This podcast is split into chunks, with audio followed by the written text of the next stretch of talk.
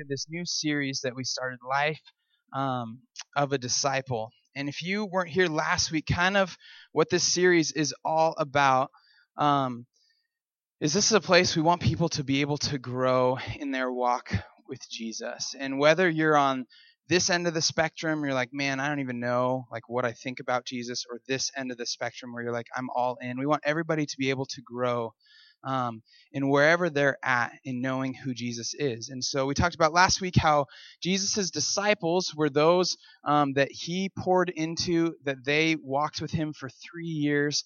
Uh, and then their lives started to look like um, Jesus' life as well. And that's all the teachings um, that Jesus would pour out. So for us, we're looking at okay, if we want to follow Jesus, like is my identity in being a disciple of Jesus. Like a disciple is someone who learns from a teacher, and our teacher is Jesus. Um, so we looked at that last week, and we talked about um, the story in Acts chapter two, where there's this guy Peter who is a disciple of Jesus, and he is speaking in front of thousands of people. Um, and he's sharing about the good news of what's happened. Like that song that we were just singing, um, he's he didn't sing it to him. That would have been interesting. But he was like, because of like what Jesus has done on the cross, because of his love, like you have access to life. Like if you repent, um, are baptized, and receive the Holy Spirit because the people are like, how do we receive this life? How do we be forgiven like for the things that we've done wrong? And those are the things that Jesus lays out for them. Um, so we talked about repentance last week, right? And in in short, like what repentance is, if you weren't here, um, repentance is the action we take to deny our old ways of living before Jesus and to start to step into God's ways, like what God would say is good, the life that God would have us live. That it's not just feeling sorry for yourself or being sorry that you did something, but it's actually the process of coming back to God. Um, so this week, we're going to look at baptism. We're kind of going one by one through the things that Peter said to this crowd of people like, here's what you do repent, be baptized, um, and receive the Holy Spirit. So, with the person next to you or a couple people next to you, uh, what is baptism? Like, why would someone want to get baptized? What's that all about? Dunking somebody. It's like dunk tank for Christians. Um, and then, if you have been baptized, like, why did you choose to be baptized? Like, what what compels you to take that step? So, talk about that for a couple minutes. Ready, go.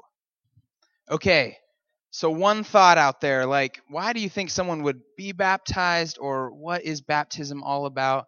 I know it's scary to answer, but I all heard you talking, so you're talking about something. What what's something that you think about with baptism? Yeah, Lauren. Totally. That's an awesome answer. We're actually going to dive into that very thing more in a little bit. Yeah, Darren. Right. Yeah, there's this there's this total like symbolism that goes on in baptism as well.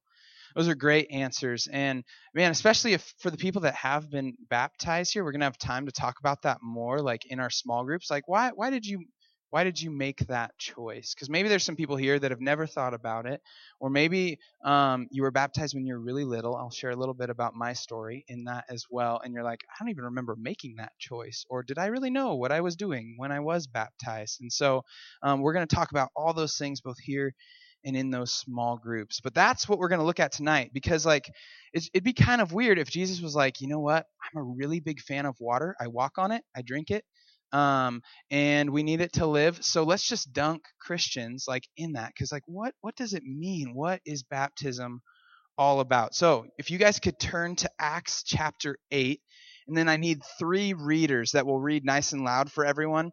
So can I get someone that will read Acts chapter 8 verse 26 through 29? Darren's got it. Then someone to read Acts chapter 8 30 through 35. Anybody? Olivia's got it. Last one, uh, Acts 8, 30 through 35. And then the last one is Acts 8, 36 through 38. Will someone else snag that one for me? Three verses. Sweet. So how this will go down is whoever, Acts 8, um, 36 through 38. So Darren will read. We'll stop really quick. I'll just do a brief recap and then we'll head right on to the next person. So Darren, in your loudest reading voice, Acts chapter 8, verse 26 through 29. Okay, so briefly, what's going on here? There's this guy, Philip. He's a follower of Jesus. Um, this is after what's gone down with Peter has taken place. So this is a little bit later. Uh, and, and, so Philip, um, he's going to this destination where he's going to share the good news with this town of people. But on his way, he's on this long road. Uh, and God's Spirit, that we're going to talk more about next week, um, God's Spirit says to Philip, Hey, do you see that chariot down there that's like pulled over to the side? Just go over and stay near it right? Kind of a weird thing for God to tell someone to do, but Philip's like, okay. So he goes over, and there's this Ethiopian man um, that works for the queen. Uh, queen of Candace is what it says. And what's important about that, like why it distinguishes what race he is as well, is that at that point, the Jewish people really thought, besides Jesus' last instructions, that the good news about Jesus was only for Jewish people a lot of the time.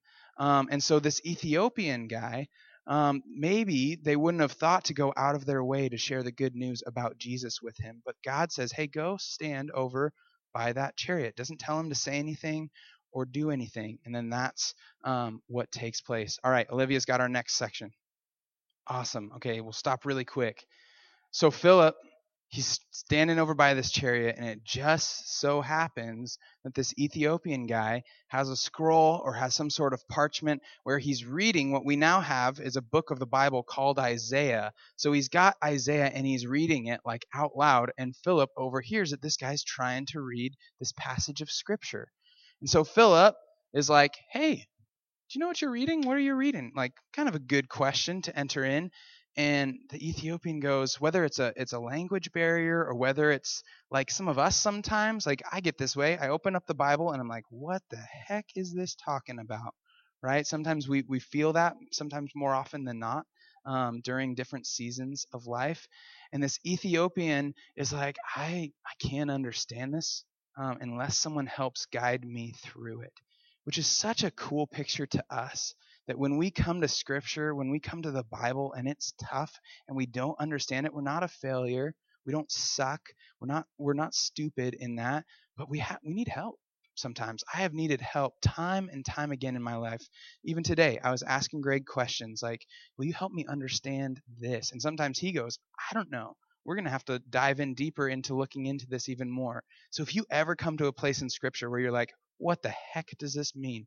So good to ask somebody that's maybe a little bit further along in their walk with Jesus than you to see if they can help you guide through it.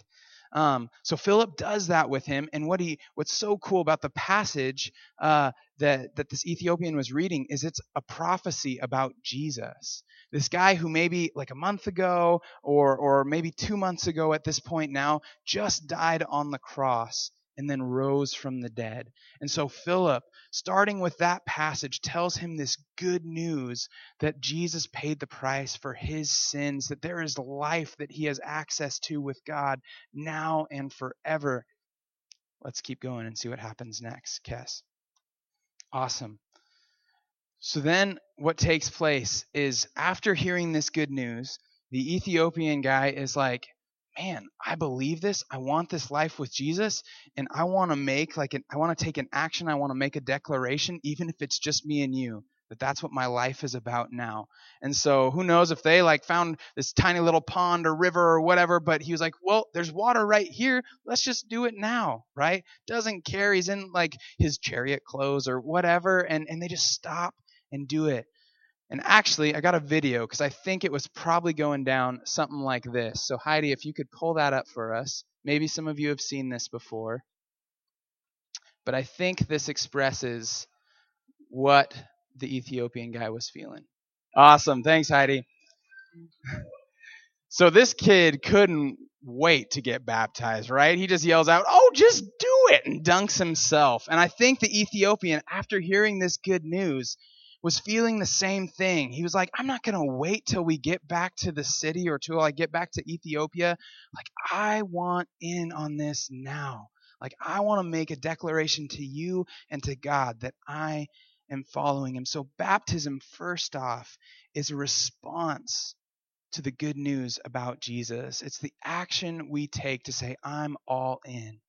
I'm in on this life that He has for me, this new life. And what we see with this Ethiopian is that he doesn't go, I've got to clean myself up first. I've got to make sure that I stop sinning in all these ways. I've got to make sure I memorize scripture and go to church every Sunday. I've got to like start saying the right things and stop cussing or whatever the case may be. These weird things that we get into our brains of like what following Jesus looks like where it's a part of the process, but he just says, "I'm responding now to Jesus." So what does this represent then? Like why being dunked in water?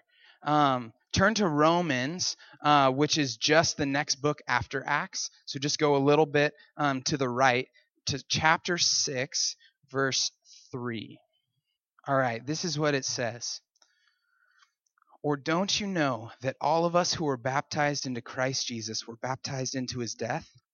We were therefore buried with him through baptism into death, in order that, just as Christ was raised from the dead through the glory of the Father, we too may live a new life. For if we had been united with him in a death like this, we will certainly also be united with him in a resurrection like this. We get this really cool symbolism, this really cool picture that as someone is being lowered in, just as Jesus like died on the cross and then went to the grave, taking all of our sins on the cross and then his dead body into the grave. So as we are lowered into the water, nothing magical happens, nothing crazy. It's just normal water. It's a representation that we're acknowledging, yep, like I know that my sins were sealed in the grave with Jesus.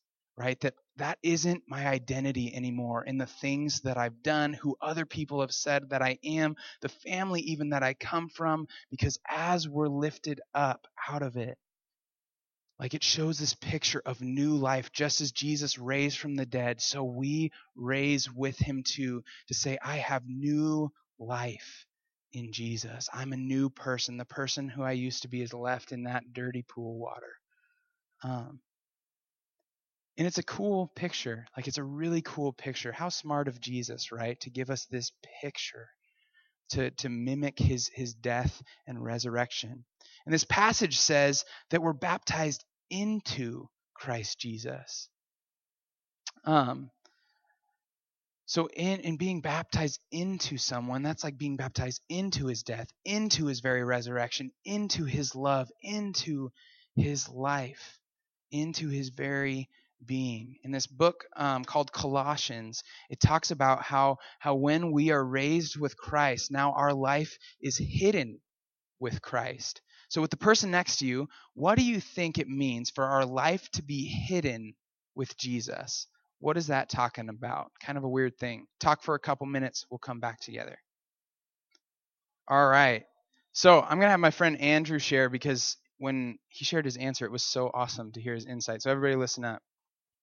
That's awesome. Yeah. It's like a picture of like these two metals that were once separate and then bonded together that now they are one entity. It's it's not that that okay, here's Matt and here's Jesus anymore. It's like here's this beautiful relationship together. Thanks for sharing that, man. And it sounded like other people uh, around had some great answers as well, but just for time's sake, we're going to keep um, going on. So in Galatians chapter 3, 27, you can turn there if you want, but I'll read it out um, it says, For all of you who were baptized have clothed yourselves with Christ. Like, what a beautiful picture.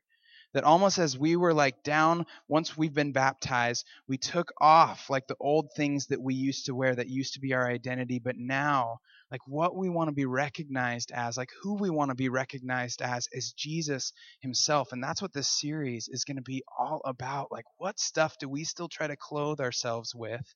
That's really not of Jesus. Because when we've been baptized, when we said we want to follow you, like it's to be removing those old things and putting on new things. And I'll tell you right now, I've still got to do this on a daily basis. Because there's things that I'm like, wait, no, I still need that jacket so that I feel accepted by people, right? Or I still need those socks because they just keep me so comfortable. Like they keep me so safe. I'm not talking about a real jacket and real socks even though I do have really good socks, blazer ones, in fact. Um, but we all have things that we kind of want to hold on to instead of fully clothing ourselves with Christ. Um, so why be baptized? Like, why is this something that someone would want to make this decision? And Lauren, I think, said it super well that for one, like, this is a declaration to other people um, and before God saying, like, I'm all in. And also, I need people around me to support me in this thing too. It was pretty bold of the Ethiopian guy to just say, Philip, even though we live in like different countries, right? Like, you're my dude right now um, that I'm saying before you. But what's crazy is even with this story, a lot of scholars believe that this Ethiopian guy actually took the gospel to Ethiopia. Uh, and there's traces actually back to this original church that maybe he helped plant, which is pretty crazy. We never know how far this thing may go. But I liken, liken it to this. I've heard it before. So um, when I proposed to Kathleen, uh, when we got engaged, um, I, I saved up, I got a ring, took time, took some sacrifice, right? Um, and then as I knelt down and almost dropped the ring in the ocean, um, no kidding, uh, I said, like, I am committed to you. I'm committed to this thing. Like, I am going to love you the rest of my life. And while that day was awesome, like, it wasn't as good as our wedding day, where it actually took place right? Where I mean, the we we had a ton of people at our um, at our engagement thing. We had a little party afterwards at Moe's, and it was great. But our wedding day was so good.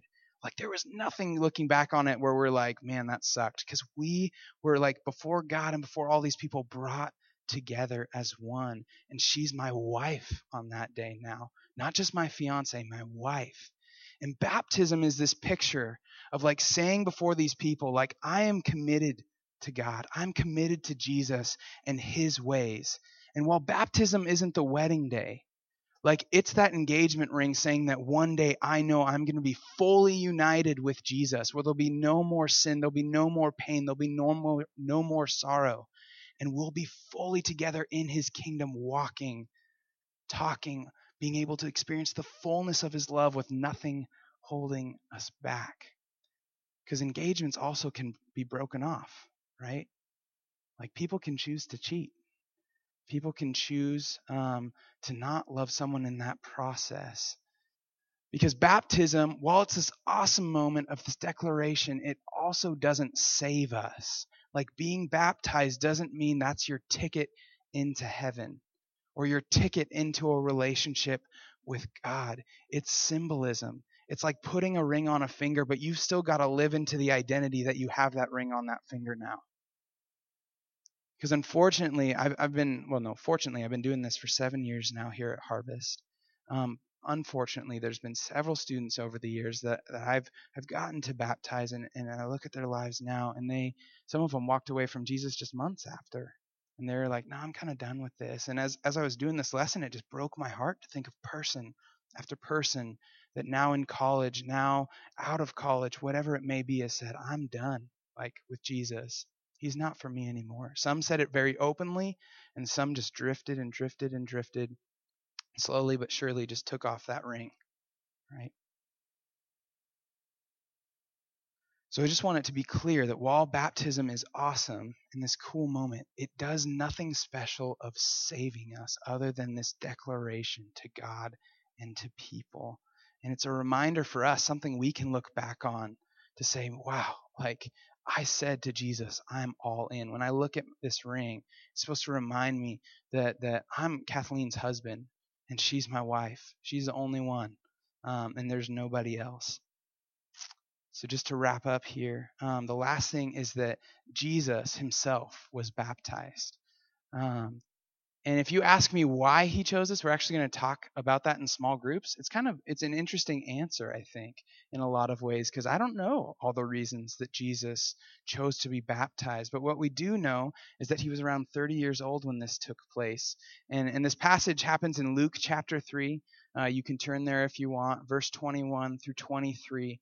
And in essence, what happens is there's this guy named John the Baptist who was baptizing people for forgiveness of sins. So it was like, I recognize like what my sin is against God. And as like I'm dunked in and come out, like I recognize that I'm receiving forgiveness from God and that I'm leaving that sin behind me. I'm going forward away from it back towards God's ways. It wasn't this, this recognition of salvation. It was just this recognition of forgiveness. And so Jesus comes up to John and says, Hey, I want to be baptized too. And what's crazy is Jesus at that point, he hadn't sinned and he ends up never sinning. He actually takes on our sin. Um, and John's like, No, like you should baptize me. But Jesus is like, No, this is what must be done. And so Jesus goes out into the water with John, and then as they're praying together, something crazy happens because the sky rips open and this voice comes from heaven. It's God saying, This is my son whom I love. Listen to him. And then this dove comes down, who's a representation of the Holy Spirit, and like rests on Jesus. And it's this really beautiful picture. And right after that, though, is when Jesus' ministry started, so they say. So up to that point, Jesus hadn't done any miracles. But after that, all of a sudden, he starts healing the sick. He starts going to temples and teaching all the more, saying the kingdom of God is like here and now. Repent. Um, and he starts casting out demons. He starts doing all this crazy stuff of bringing life and healing to people. So there's this picture of when we're baptized, what we receive from God, what we acknowledge that we're receiving, then also is to be poured out too. And Jesus knew this. This was important to him. That when he was saying, I'm all in God, his life was about to be poured out. So I was baptized when I was like six or seven years old. And my parents tell me that I was reading my like little picture Bible, right? On my own. They didn't like ask me if I want to be baptized or anything. And then I told them like, hey, like I don't know what I said. I'm like, hey, parents. Uh, I don't know what I said, but I, I, I was like, I want to be baptized, like based off what I'm reading in here, and and I saw in this story someone's baptized, so I was. Um, and, and I think that's something that really came from my heart, uh, and and and all that. But really looking back, I didn't know what I was doing. Like I didn't know why I was really choosing Jesus. I didn't know the implications of really like following him for the rest of my life and that my life was to look like Jesus's as well. Because I totally walked away from Jesus in high school. Um, I was about a whole nother lifestyle. Uh, I was about being accepted, being liked, being funny, being cool. Um, and I used a lot of people and hurt a lot of people. And I was like, I'm not really about that Jesus thing. Uh, and that was part of college for me as well. And then God got a hold of me. He didn't stop pursuing me, just like He's not done pursuing me still and pursuing all of you. Um, that He's always in pursuit of us because He loves us. Um, and so then seven years ago, uh, seven summers ago, like I started following Jesus again.